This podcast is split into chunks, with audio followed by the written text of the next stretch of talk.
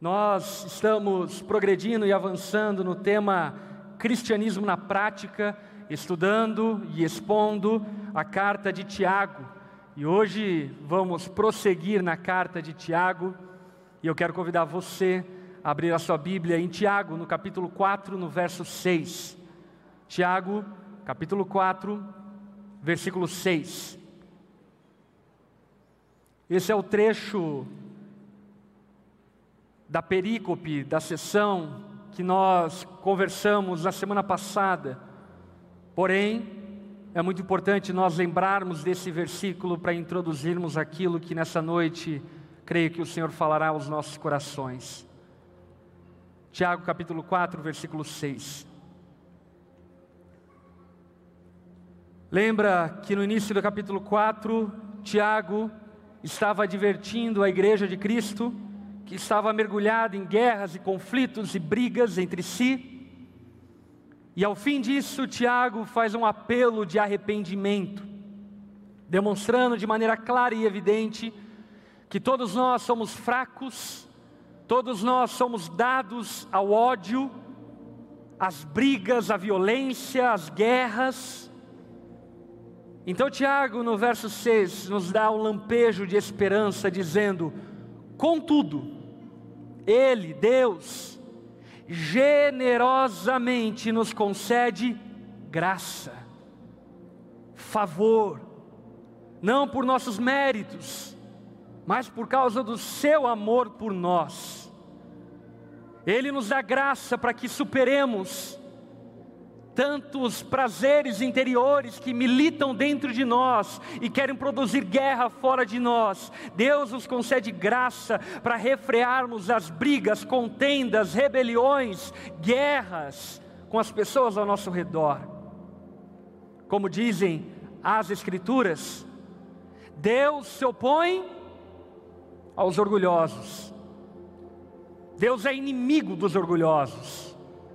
Deus está contra os orgulhosos, mas concede graça, favor aos humildes, aos quebrantados de coração. Tiago está tratando uma comunidade briguenta, uma comunidade que naqueles dias estava guerreando entre si, brigando entre si. E ele aponta para o caminho da solução desse problema, que é a humildade. Agora, é fácil dizer que o caminho para a solução das guerras e conflitos é a humildade? Difícil é ser humilde. difícil é ser quebrantado, difícil é deixar o orgulho de lado. Difícil é deixar a arrogância de lado, até porque o orgulho ele é tão venenoso que nos envenena de tal forma que nós não percebemos estar sendo orgulhosos. Por esse motivo, Tiago, não deixa esse assunto vago. Mas a partir do verso 7, ele se aprofunda nesse assunto e nos dá um caminho, o caminho da humildade que é justamente o título da mensagem que eu quero compartilhar com a igreja nessa noite. O caminho da humildade, o caminho do quebrantamento. E esse caminho é ensinado por Tiago a partir do verso 7, quando no verso 7 ele diz o seguinte: Portanto, submetam-se a Deus, resistam ao diabo, e ele fugirá de vocês. Aproxime-se de Deus, e ele aproximará de vocês. Lavem as mãos, pecadores. Purifiquem o coração de vocês que têm a mente dividida. Que haja lágrimas, lamentação e profundo pesar. Que haja choro em vez de riso, tristeza em vez de alegria humilhem-se diante do Senhor e Ele os exaltará. Tiago Ele nos dá a direção sobre como podemos nos manter em um espírito humilde e quebrantado. Como nós podemos praticar a humildade. E a resposta objetiva sobre como podemos ser humildes está logo no verso 7, quando ele diz: submetam-se a Deus. Olhe para quem está ao teu lado e diga: submeta-se a Deus. De maneira objetiva, essa resposta. Somos humildes submetendo-se a Deus. Somos humildes nos humilhando na presença de Deus.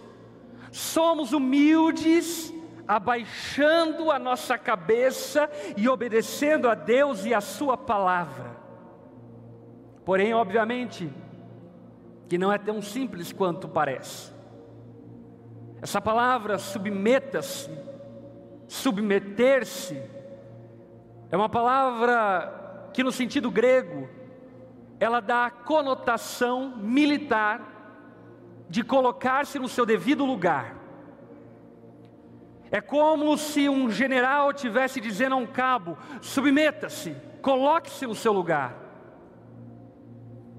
É como se um cabo dissesse a um soldado raso: submeta-se, coloque-se no seu lugar. Não quer estar em um lugar que não lhe pertence. Não quer estar em uma posição que não lhe pertence. E de fato, essa é a chave para a humildade. Porque no final das contas, as guerras e conflitos são originadas no orgulho de querer ocupar o lugar que pertence a Deus. Foi isso que aconteceu lá no jardim do Éden. Você lembra da tentação da serpente dita à mulher? Quando você comer desse fruto, você será como Deus. A mulher e o homem comem do fruto, com o desejo, com a ambição de ser Deus, e dessa forma destituir Deus do seu posto. E obviamente que a partir dali pairou sobre a humanidade o orgulho, a arrogância. E a única forma de retornarmos a esse lugar de humildade é aceitando o nosso lugar, é aceitando a nossa posição. Primeiro e antes de tudo, aceitando a nossa posição diante do Criador. Amém? Somos criaturas e Deus é o Criador. Como Deus diz a Jó, onde Jó estava enquanto ele esquadrinhava o universo, enquanto ele estabelecia limites do céu e da terra, onde eu e você estávamos? Não estávamos porque não existíamos, somos criaturas, viemos do pó, somos criação de Deus. Portanto, devemos abandonar essa tentativa arrogante de se colocar em um lugar que não nos pertence, ou seja, no lugar de Deus. Mas isso ainda parece muito subjetivo. Porque talvez você diga, longe de mim, pastor, eu não quero me colocar no lugar de Deus. Porém, no exercício humano, nós tentamos nos colocar no lugar de Deus quando? Quando, como marido, queremos ocupar o lugar da esposa, como quando esposa queremos ocupar o lugar do marido, como quando ovelha queremos ocupar o lugar do pastor, como quando pastor queremos ocupar o lugar da ovelha, como quando cidadãos queremos ocupar o lugar do presidente como quando o presidente queremos ocupar o lugar do cidadão. Existe um lugar para mim e para você, e devemos entender qual é o nosso lugar, qual é a nossa posição, e aceitar esse lugar e essa posição que nós estamos. A humildade inicia-se quando reconhecemos o que nos foi dado, e somos fiéis e gratos com aquilo que nos foi dado. A Bíblia, por exemplo, narra e conta a parábola contada por Jesus do filho pródigo. Quando o irmão mais velho vê o filho pródigo chegando e o pai o recebendo com regarias, com carinho, com afeição, o irmão mais velho olha para o pai e diz: Pai, por que, que você vai receber meu filho dessa forma, o teu, teu filho dessa forma? Ele se rebelou contra você, ele fez tudo errado. E o pai olha para o filho mais velho como se diz: És tolo tu?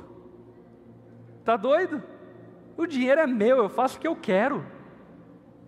Se eu quiser pegar esse dinheiro e dar aos pobres, jogar, queimar, eu faço o que eu quero, é meu. Quem você pensa que é filho para tentar de alguma forma usurpar a posição minha como pai? A igreja daqueles dias de Tiago, aparentemente, estava em um conflito revolucionário, onde algumas ovelhas, como aparentemente se demonstra no capítulo 3, estavam querendo ocupar lugares de mestres, sendo que não eram mestres. E Tiago então está dizendo no capítulo 4, verso 7: Ei, coloque-se no seu lugar, ocupe o seu lugar, não tente ocupar um lugar que não lhe pertence. Com mansidão, aceite a sua posição, aceite a sua porção. Quantos aqui são filhos e ainda estão na casa dos seus pais? Você é filho, aceite o seu lugar. Mas, pastor, o meu pai me obriga a fazer isso, fazer aquilo ou fazer aquilo outro. Quando você tiver sua casa, pagar as suas contas, aí você pensa no que vai fazer.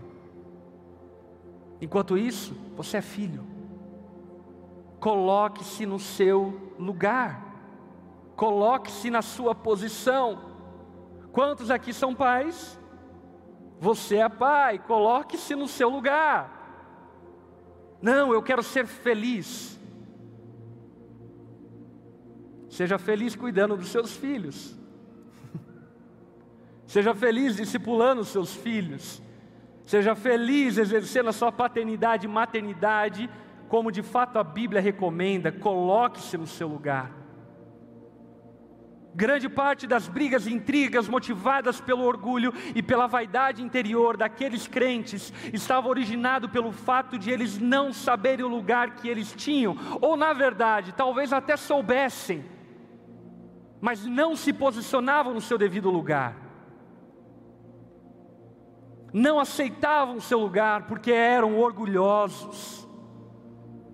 Portanto, submeter-se a Deus é mais real e palpável do que você possa imaginar. Submeter-se a Deus é sujeitarmos-nos às autoridades estabelecidas por Ele. Submetermos-nos a Deus é nos sujeitarmos à Sua palavra, aos Seus mandamentos, submetermos-nos a Deus, é abaixarmos a nossa guarda e permitirmos sermos liderados por aqueles que têm posição de liderança sobre nós. Tiago nos exorta a submissão, a mansidão, é interessante, porque Tiago ele não exorta primeiramente a obediência. Faça isso, faça aquilo. Tiago, em outras palavras, está falando o seguinte: ei, baixa a tua bola. Se coloque no seu lugar. Sabe por quê? Porque a obediência, escute aqui, é produto é resultado da mansidão. Não é assim com o animal domesticado? Depois de você o amansar, é que ele obedece. Um cavalo chucro deve ser amansado, para que depois ele então obedeça.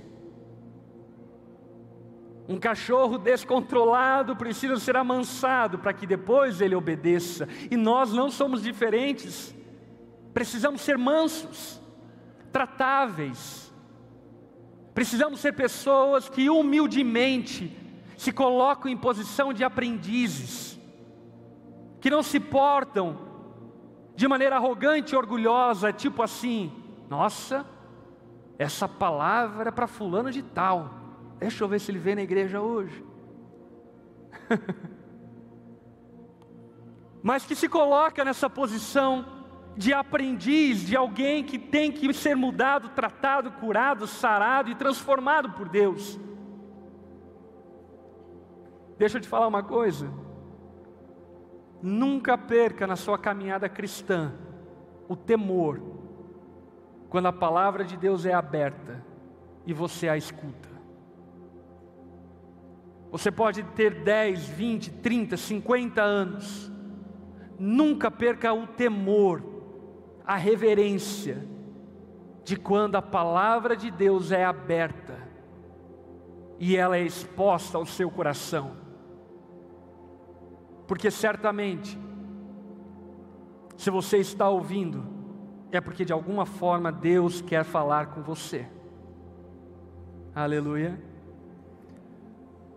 Portanto, a submissão é necessária para que nós caminhemos o caminho da humildade, caminhando no caminho da humildade, recebamos graça de Deus, porque Deus se opõe aos orgulhosos, mas concede graça aos humildes. Submeta o seu entendimento ao Senhor, submeta o seu coração ao Senhor, as suas afeições, as suas paixões, submeta as suas forças ao Senhor, submeta as suas convicções ao Senhor, seja tratável, moldável, lapidável pelo Senhor, para que dessa forma o Senhor te leve a um lugar de humildade. Amém? Agora, Tiago, ele está construindo um entendimento está dizendo: nós precisamos da graça de Deus, mas a graça de Deus só é recebida pelos humildes. Mas os humildes são aqueles que submetem-se a Deus. E como na prática nós nos submetemos a Deus? Tiago então fala três coisas que manifestam de maneira prática a maneira como nós nos submetemos a Deus. primeira delas, fica evidente no verso 8, no verso 7, quando Tiago diz o seguinte: resista ao diabo e ele fugirá de você. Resista ao diabo. Resistência, essa palavra utilizada por Tiago, ela não é uma ideia tipo resistir, uma tentação, no sentido de ficar olhando e falando, meu Deus, eu não quero, eu não vou, eu não vou. Não. Resistir, a ideia de Tiago, é uma ideia militar, é agir contra, é combater, é não permitir ser invadido, é resistir os ataques de Satanás e do inimigo. Resista ao diabo, Resista aos pensamentos colocados pelo diabo no seu coração. Resista aquilo que é mal plantado em seus pensamentos. Resista ao desejo de ódio, de vingança. Resista às mágoas, às amarguras que existem no seu coração. Resista ao diabo. Judas Iscariotes não resistiu ao diabo. E o diabo não fugiu de Judas Iscariotes. O apóstolo Pedro resistiu ao diabo e o diabo fugiu do apóstolo Pedro. Resista ao diabo. Sabe, eu vejo alguns irmãos muito flácidos na luta contra o pecado, na luta contra aquilo que é maligno e que não provém de Deus muito frágeis, muito facinho. Pois tem gente que cai em adultério com uma menina que vem lá em cima no Instagram. Gente tão tola, tão boba, na maneira como cai, na maneira como luta contra o pecado. O diabo nem precisou fazer uma emboscada sinistra Viajei aí num quarto de hotel, de repente entrou uma prostituta, fechou a porta, pulou em cima de mim e falou que ia me pegar se não me matava. Sabe, gente tão tão fraca na luta contra o pecado. Tiago está dizendo: ei, resista de verdade ao diabo, resista a ele com todas as suas forças, oponha-se a ele, abra seus olhos, fique vigilante. Satanás está ao nosso derredor querendo nos devorar. Ele lança sobre mim e sobre você diariamente setas malignas, querendo destruir o que Deus prometeu que nos daria. E diante disso, Tiago está dizendo: resista, resista ao diabo. Não flerte, não converse, ei, não converse com o diabo. Quantas e quantas pessoas, em nome de uma altivez, de uma arrogância, de um orgulho, sentam-se à mesa com o diabo, dizendo: Não, eu vou converter o coração do diabo. sentam-se à mesa do tentador e dizem: Não, quer saber? Eu vou mostrar que ele está errado, ele vai se converter. Resista ao diabo. Lute de fato e verdade contra as tentações e setas malignas setas lançadas sobre você no seu casamento, setas lançadas sobre você na sua vida como igreja. Resista ao diabo, não sente-se na mesa dos zombadores, amém? Nem se entregue à roda dos escarnecedores, resista ao diabo. Eu lembro que quando Deus me salvou, um dos primeiros e maiores desafios que eu tive foi me afastar das amizades que eu tinha dentro da igreja. Porque ninguém era crente. E eu tive que ficar sozinho dentro da igreja. Porque de fato nenhum deles amava Jesus. Como você sabe, nenhum deles hoje está na igreja. Resista ao diabo. Não ceda à tentação. E aí existe uma promessa. Qual promessa? Ele fugirá de vós. Isso é poderoso, porque muitas vezes nós ficamos com medo. Ah, meu Deus, o diabo, ele está vindo e vai destruir a minha vida. Não, ele já foi vencido. Jesus já pisou a cabeça da serpente na cruz do Calvário, o diabo foi derrotado. Agora é parte minha e sua apenas usufruir dessa vitória com autoridade resistirmos à tentação e dessa forma sermos vitoriosos em meio às tentações. Segundo o conselho de Tiago, para que nos mantenhamos humildes, aproxime-se de Deus e Ele se aproximará de vocês. Se aproxime do Senhor. Pastor, a minha vida está toda lanhada. Seja bem-vindo à igreja. Se aproxime de Deus. Pastor, eu não me acho digno. Está começando certo. Eu acho que eu não vou conseguir. Está continuando certo. Aproxime-se de Deus.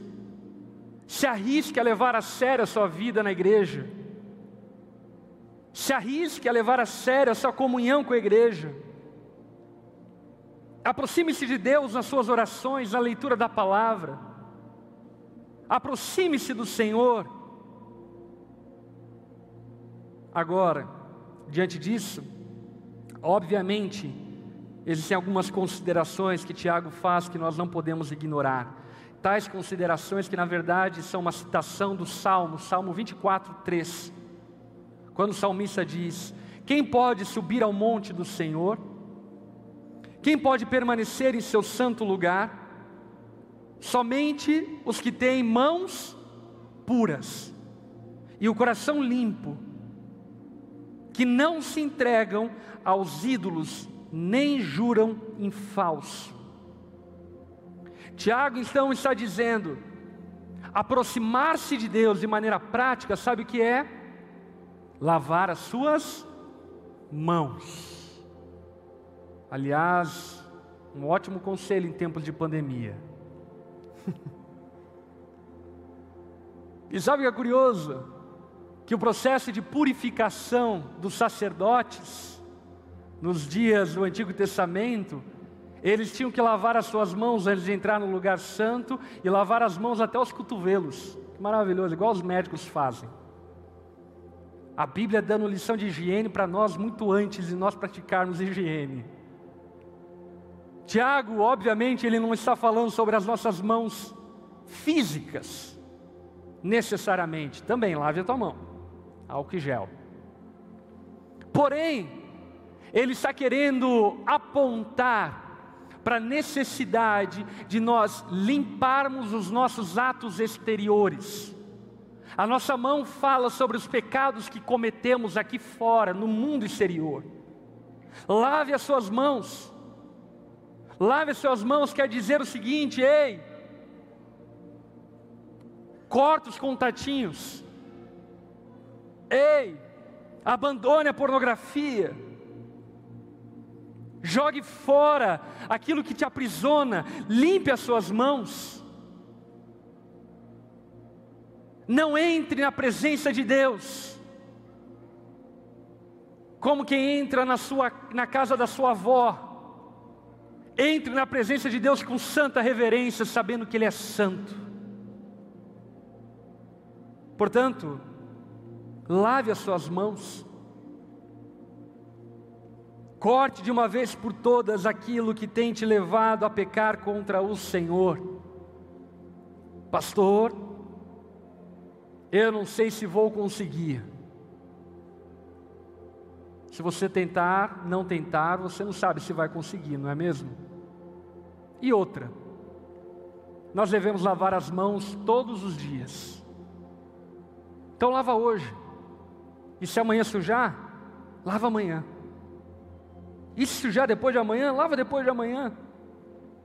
Talvez daqui a um tempo você vai estar demorando uma semana para lavar as suas mãos, mas lave as suas mãos para ter comunhão com o Senhor.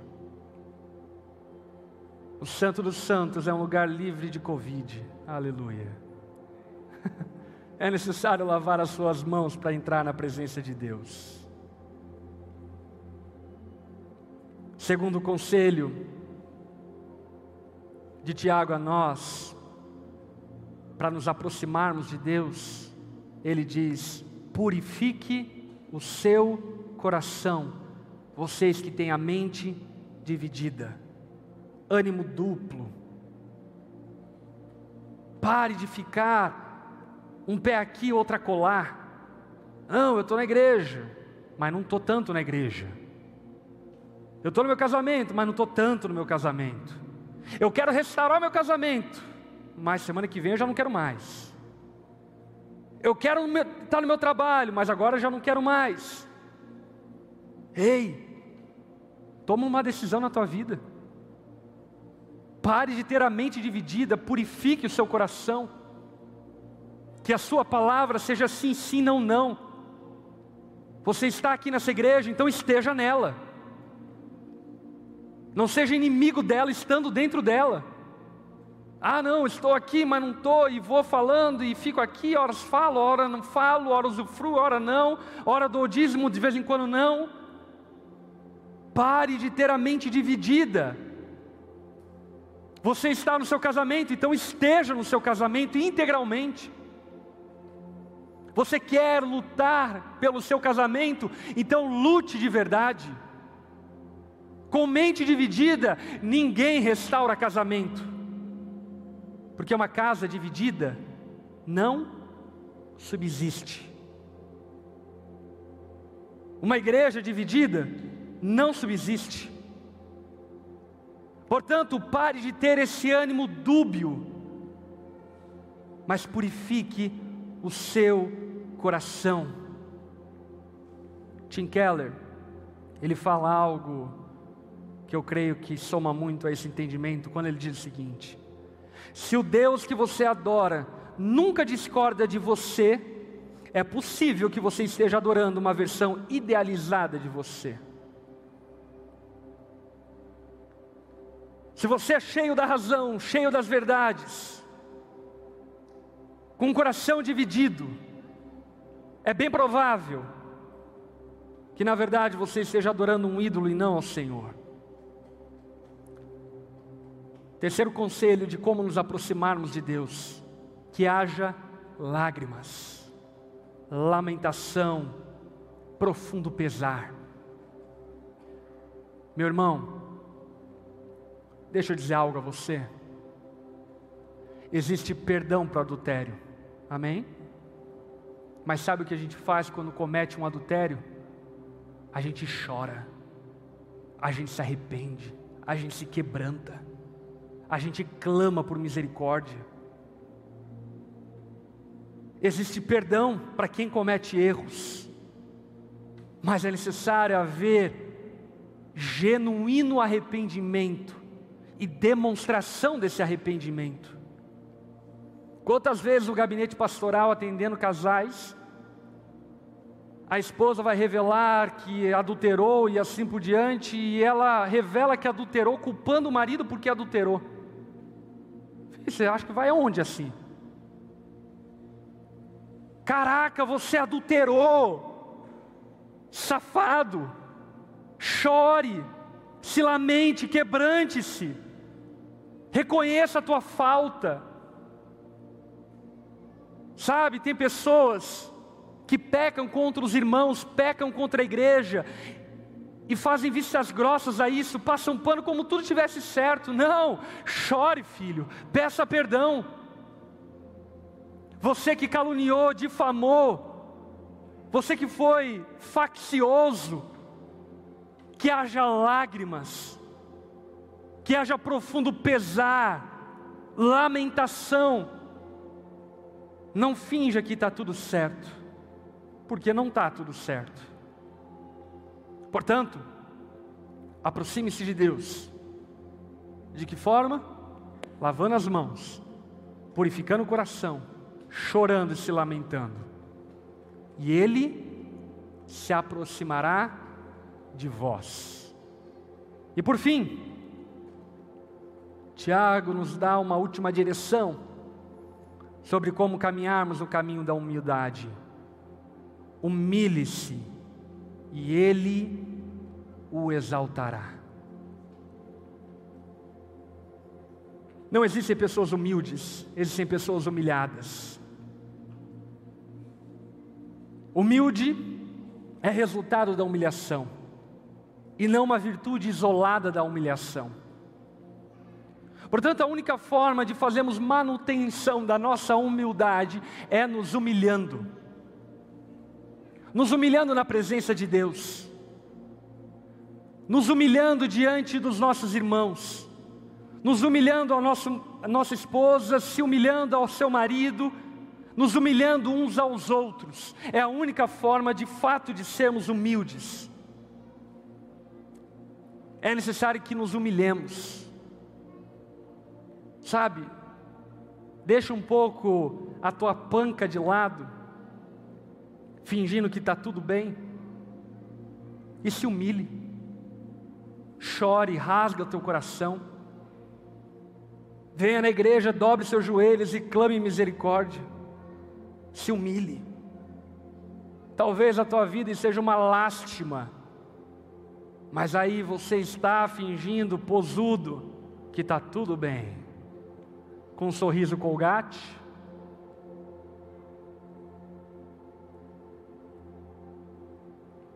Fingindo que está tudo sob controle. Humilhe-se. Humilhe-se. Sabe por quê? Porque os humilhados serão exaltados. Portanto, Tiago, ele nos ensina de maneira prática a como nos submetermos a Deus, resistindo ao diabo, amém? E ele fugirá de vós, aproximando-se de Deus, e ele se aproximará de nós.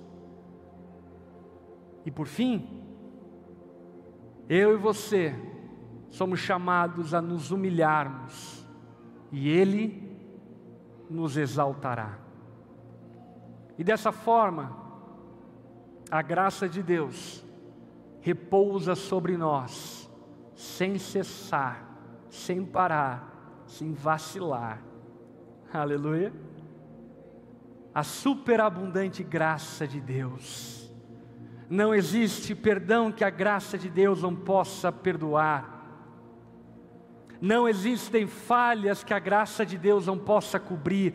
Não existem casamentos que a graça de Deus não possa restaurar. Não existem relacionamentos que a graça de Deus não possa reatar. Não existe igreja que a graça de Deus não possa levantar, desde que sejamos humildes. Porque Deus se opõe aos orgulhosos, mas concede graça aos humildes de coração. Amém. Baixa sua cabeça, feche seus olhos.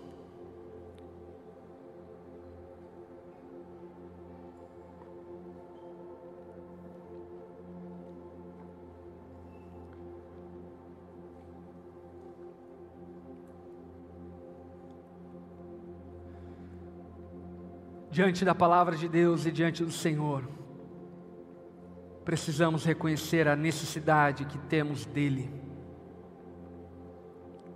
nos humilhar diante dEle e reconhecer que carecemos da Sua graça, do Seu perdão. Por esse motivo, se você está aqui essa noite nos acompanhando, talvez a sua casa, ou aqui presencialmente, e reconhece a sua necessidade de Deus, a necessidade de perdão, reconhece o quanto você precisa da ajuda do Senhor, reconhece não ter o controle das coisas, reconhece não ter esperança de vida eterna. Nessa noite, a palavra de Deus está nos falando que aqueles que se humilham diante do Senhor serão exaltados. Por esse motivo, se você tem vivido uma vida distante do Senhor, e nessa noite, você quer praticar aquilo que Tiago está falando, se aproximar do Senhor e saber que Ele é bom, e encontrar nele socorro e abrigo. Se você não tem vivido um relacionamento com o Senhor, e nessa noite o seu coração está cheio de fé, de esperança, e de convicção de que Jesus quer transformar a sua vida. Eu quero convidar você, onde você estiver, a se humilhar na presença de Deus. Da seguinte forma: eu vou fazer uma oração, e se nessa noite Você reconhece a sua necessidade de Deus e quer se aproximar dEle. Onde você está? Repita essa oração comigo, se sujeitando a Jesus. Diga assim a Ele. Repita comigo essas palavras. Senhor Jesus,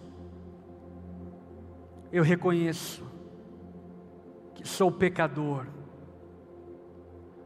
orgulhoso, mas nessa noite, eu lavo as minhas mãos na Sua presença. Eu decido em meu coração servir ao Senhor. Eu me humilho diante de Ti e clamo: tenha misericórdia de mim, salva a minha vida e faça conforme a Sua vontade. Eu reconheço, Jesus, que Tu és o único que pode me salvar, que Tu és o Senhor sobre toda a terra e céus. E nessa noite, eu me submeto a Ti